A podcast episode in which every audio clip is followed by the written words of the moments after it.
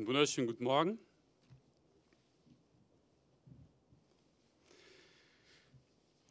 Ich äh, möchte mit einer kleinen Geschichte beginnen. Und zwar vor, äh, kurz vor Weihnachten war das. Da haben ähm, unser Daniel und Janis, also die zwei jüngsten von unseren Jungs, die haben zu Hause ein Kartenspiel gespielt. Und äh, irgendwann, äh, wir saßen unten, da kam der Daniel heulend runter und ähm, meinte so, das ist so unfair, das ist so ungerecht.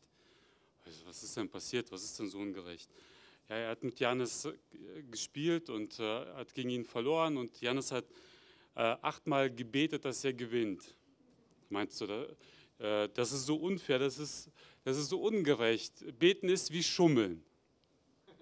Dann haben wir Eltern, ja, muss natürlich äh, ähm, haben schon ein bisschen geschmunzelt äh, äh, im ersten Augenblick, aber im Nachhinein ich mir, war ich schon so ein bisschen auch berührt, muss ich sagen, weil dieser, dieser, ähm, ja, dieser Glaube, den so ein Kind hat, auch in so einem Spiel oder in das, äh, wie, dieses Vertrauen in ein Gebet, was es bewirken kann, hat mich schon sehr ähm, fasziniert.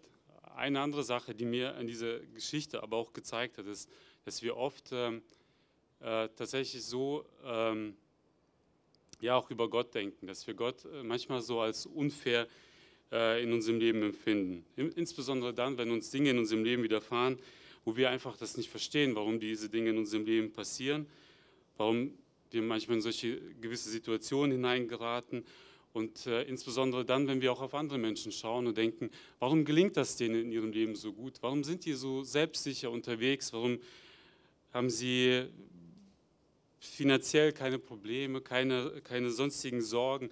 Irgendwie läuft das bei denen. Und wir schauen, und dann gibt es die andere Medaille ähm, in dieser Geschichte, dass wir auf Menschen herabschauen, die ihr Leben vielleicht nicht so im Griff haben, die Abgehängten, die Versager, die Verlierer in der Gesellschaft, die Unanständigen, die, die Verschuldeten, die finanziell ruiniert sind, die Geschiedenen, die Ärmsten der Gesellschaft oder auch die Geflohenen, die Flüchtlinge. Man spricht dann von einer selbstwertdienlichen Verzehrung. Das heißt also, ich ähm, ich verzehre die Wahrheit, indem ich ähm, Dinge, die mir selber widerfahren, die, ähm, die, die negativ sind, dass ich sie die gewissen Umständen oder ähm, ja, anderen Menschen oder vielleicht sogar Gott in die Schuhe schiebe. Ich beschuldige oder ich, äh, ich äh, wälze die Schuld ähm, auf jemand anders ab. Wenn aber mir wiederum etwas Gutes widerfährt, dann schreibe ich mir das selber zu, meinem eigenen Können, meinem, ähm, ja, meinem eigenen Verdienst. Und daraus ergibt sich aber äh, folgendes Problem, und zwar, ähm, wenn mir Dinge in meinem Leben, neg negative Dinge in meinem Leben passieren, die ich nicht verstehe, dann kann es bei mir persönlich sehr schnell passieren, dass ich in, ein, in eine Spirale von Selbstmitleid gerate. Das ist meine größte Gefahr, dass ich dann ähm, Gott in dem Moment ähm, aus dem Blick verliere, weil ich mich nur noch auf diese ähm, Umstände oder auf diese, dieses, diese Dinge, die mir widerfahren, mich konzentriere und ähm, mich, äh, die, diese, diese, diese Dinge mich hinunterziehen.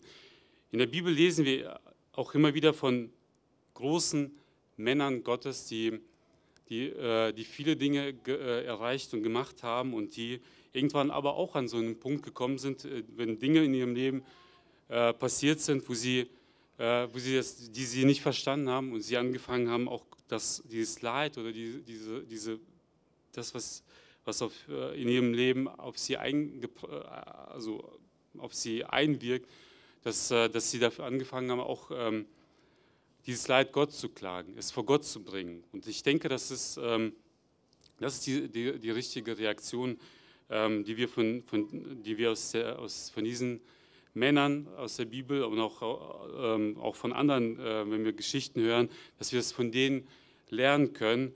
Wenn wir diese Dinge vor Gott bringen, wenn wir unser Herz, unsere Sorgen und diese, die Verletzungen, die, die wir haben, vor Gott bringen, uns vor ihm klagen, kann irgendwo Heilung geschehen. Das andere, was ich vorhin gesagt habe, ist ähm, diese, das Problem ist, dass manchmal auch eine Selbstgerechtigkeit ähm, daraus entstehen kann. Dass ähm, wir anfangen, Dinge, die in unserem Leben gut laufen, unserem eigenen Verdienst zuzuschreiben, uns das auf ähm, unsere Kap eigene, also uns, uns, auf uns selber zurückzuführen. Und äh, ja, keine Ahnung, meine Kinder sind so gut erzogen, weil ich äh, konsequenter in der Erziehung war. Ich, ich habe keine Geldprobleme, weil ich fleißiger, klüger, sparsamer war, wie auch immer. Und wir, wir neigen dann dazu, eine gewisse Selbstgerechtigkeit in unserem Leben uns anzueignen, im Umgang auch mit anderen Menschen. Ich denke, wir sind ja hier unter uns und jeder von uns hat wahrscheinlich Situationen in seinem Leben erlebt, wo wir, ähm, wo, wo man erlebt hat, wie unbarmherzig manchmal Christen im Umgang mit anderen Christen sein können, wenn diese gefallen sind, wenn diese gesündigt haben. Das Thema der heutigen Predigt ist ähm, eine barmherzige Gemeinde. Wir sind ja in der Predigtreihe. Wir wollen als Gemeinde uns auf, den Weg machen, ähm, als Gemeinde wieder, also als Gemeinde vital äh, zu leben. Und äh, ein Punkt ähm, aus dieser Reihe ist, wir wollen auch als Gemeinde Barmherzig, äh, Barmherzigkeit leben, Barmherzigkeit, ja, barmherzig sein. Und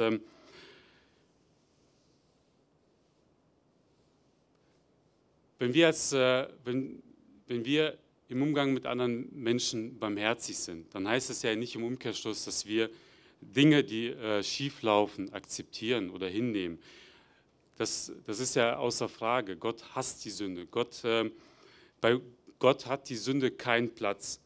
Aber ist es nicht so, dass auch Gott derjenige ist, der den Sünder sucht, der ihm entgegenläuft? Der Losungstext, und das ist auch die Anlehnung an an, ähm, äh, für die heutige Predigt. Ist in äh, Lukas 6, ähm, Vers 36. Ich lese die zwei folgenden Verse einfach mit dazu. Ähm, das ist der Losungstext für 2021. Ähm, Seid barmherzig, wie euer Vater barmherzig ist. Richtet nicht, dann werdet auch ihr nicht gerichtet werden. Verurteilt niemand, dann werdet ihr auch nicht verurteilt werden. Sprecht frei, dann werdet auch ihr freigesprochen werden, werdet. In den Versen vorher, da geht es auch darum, ähm, das spricht Jesus auch von der, von der Feindesliebe. Er spricht davon, jemanden zu lieben, jemand etwas Gutes zu tun, auch wenn der vielleicht dein Feind ist, jemand, der, der dich hasst, der dir Unrecht tut, etwas ähm, Gutes einem Menschen zu tun, ohne eine Gegenleistung zu erwarten, ohne zu erwarten, dass sich daraus mir irgendein Vorteil ähm, dass mir irgendein Vorteil daraus entsteht.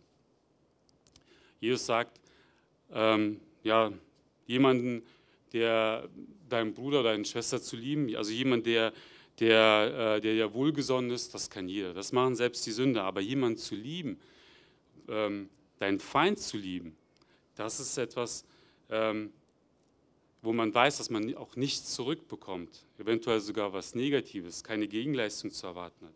Das ist der Anspruch, den Jesus hier ähm, an uns richtet. Das ist der Anspruch, ähm, wie wir als Kinder Gottes handeln sollen, als Kinder des Höchsten handeln sollen, weil Gott genau so handelt. Wir waren vor, äh, vorgestern waren wir mit, äh, mit äh, als Familie ähm, unterwegs und dann bin ich so einen, ähm, so einen Schneehaufen reingefahren, das war Schnee, Schlamm und da bin ich hängen geblieben. Das, ich habe dann durchgedreht, ich kam nicht mehr vom Fleck. Und ich äh, fand das sehr faszinierend. Da hat ein junger Mann, der fuhr gerade mit seiner Familie vorbei, also Frau, Kind saß im Auto und er hat dann angehalten und hat mich gefragt, ob er mir nicht irgendwie helfen kann. Er hätte Schneeketten dabei. Ich so, ähm, hast du dir mal meine Reifen angeschaut? Bist du wirklich deine Schneeketten da dran hängen? Naja, kein Problem. Er hätte Tücher, hätte Wasser dabei, äh, wird mir helfen. Er ist ausgestiegen, wir haben da probiert hin und her und haben es dann irgendwie, haben wir es dann geschafft.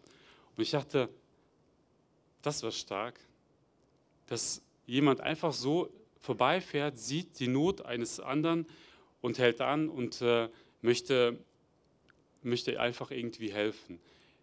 Er hat von mir, er, hat, er, er kann sich sicher, also ich werde ihn wahrscheinlich nie wiedersehen. Er hat ja sicherlich nicht äh, erwartet, dass er eine Gegenleistung von mir bekommt, dass ich ihm irgendetwas zurückgebe ähm, außer die äh, verdreckten Schneeketten. Und ich fand, das, das war für mich so eine Art ähm, Akt der Barmherzigkeit, die ich da in dem Moment erlebt habe. An Barmherzigkeit ist keine Erwartung oder Dankbarkeit verknüpft. So handelt Gott. Gott ist Barmherzigkeit. Und als Jesus in diese Welt gekommen ist, und ähm, ist er nicht gekommen, um zu verurteilen oder zu richten, sondern er ist gekommen, um zu retten. Er ist gekommen, um ähm, Sünden zu vergeben. Er ist gekommen, um sich selber hinzugeben. Jesus gab sein Leben für uns. Und immer wieder verkündet Jesus auch ähm, Gott als den barmherzigen Gott, als Gott, der, der dem verlorenen Sohn entgegenläuft. Dass Gott derjenige ist, der, der möchte, dass äh, wir zu ihm kommen, dass wir, Jesus möchte, dass äh, der Sünder nach Hause geholt wird. Und wir sind aufgefordert, wir, ich, du, wir als Gemeinde sind aufgefordert, diese Barmherzigkeit, die wir selber empfangen haben, anderen Menschen weiterzugeben. Wir sind aufgefordert, zu vergeben, wenn wir, wenn wir uns auch selber vergeben, weil Gott uns vergeben hat, selber Vergebung auch, anzunehmen und äh, diese Vergebung auch anderen Menschen zuzusprechen, anderen Menschen Vergebung zu gewähren, die uns vielleicht äh, verletzt haben, die uns wehgetan haben. Wir sind dazu aufgefordert, Gottes Liebe in die Welt hinauszutragen. Gottes Liebe anderen Menschen zu schenken, Gottes Liebe Menschen zu zeigen, ähm, auch durch gute Werke. Ich denke, dass äh, nicht nur die Gesellschaft, man sagt ja immer so, die Gesellschaft wird daran gemessen, wie sie mit den Schwächsten, mit den Ärmsten in der Gesellschaft umgeht. Daran wird eine Gesellschaft gemessen. Für mich ist die Frage, ähm, wie sich das in meinem Leben widerspiegelt, wie, das, ähm, wie sich das in meinem Leben zeigt. Wie, was ist der Maßstab für mein Leben, für uns auch als Gemeinde? Wie gehen wir mit den Ärmsten in dieser Welt um? Ich habe äh, vor kurzem gelesen, es sind über 80 Millionen Menschen auf der Flucht, Menschen, die vor Krieg, vor Konflikten, vor Verfolgung, vor Armut, vor Hunger fliehen. Das ist mehr als ein Prozent der Weltbevölkerung. So viele Menschen wie in Deutschland leben, sind aktuell irgendwo auf der Welt auf der Flucht.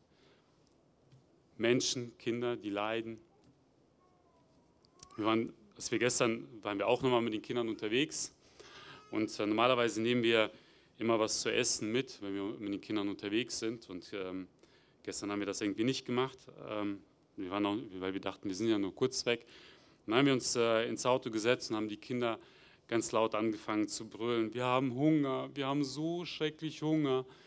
Äh, wir sagen dann immer so, okay, unsere Kinder sind so kleine Hungerhaken. Ähm, so jemand wie ich, der hat schon ein bisschen, Polster wird wahrscheinlich ein paar Tage schon ohne Essen durchkommen. Ähm, aber wir saßen dann mit Erika und haben uns dann so angeschaut, wie ist das jetzt eigentlich so für wir, wir, haben den Kindern gesagt, wir, wir, sind in 20 Minuten zu Hause, dann kriegt ihr, der Kühlschrank ist voll, ihr kriegt dann was zu essen. Aber wie, ist, wie fühlt sich das für Eltern, für Mütter, Väter an, die ihre Kinder schreien hören vor Hunger und die nicht sagen können, in 20 Minuten werdet ihr was bekommen.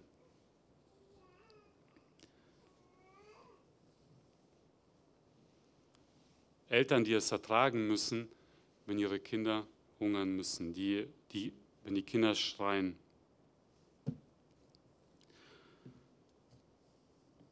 Und das ist etwas, was ähm, also meine Frau Erika und ja, mich auch äh, seit ähm, einigen Wochen irgendwie intensiver beschäftigt und nicht in Ruhe lässt.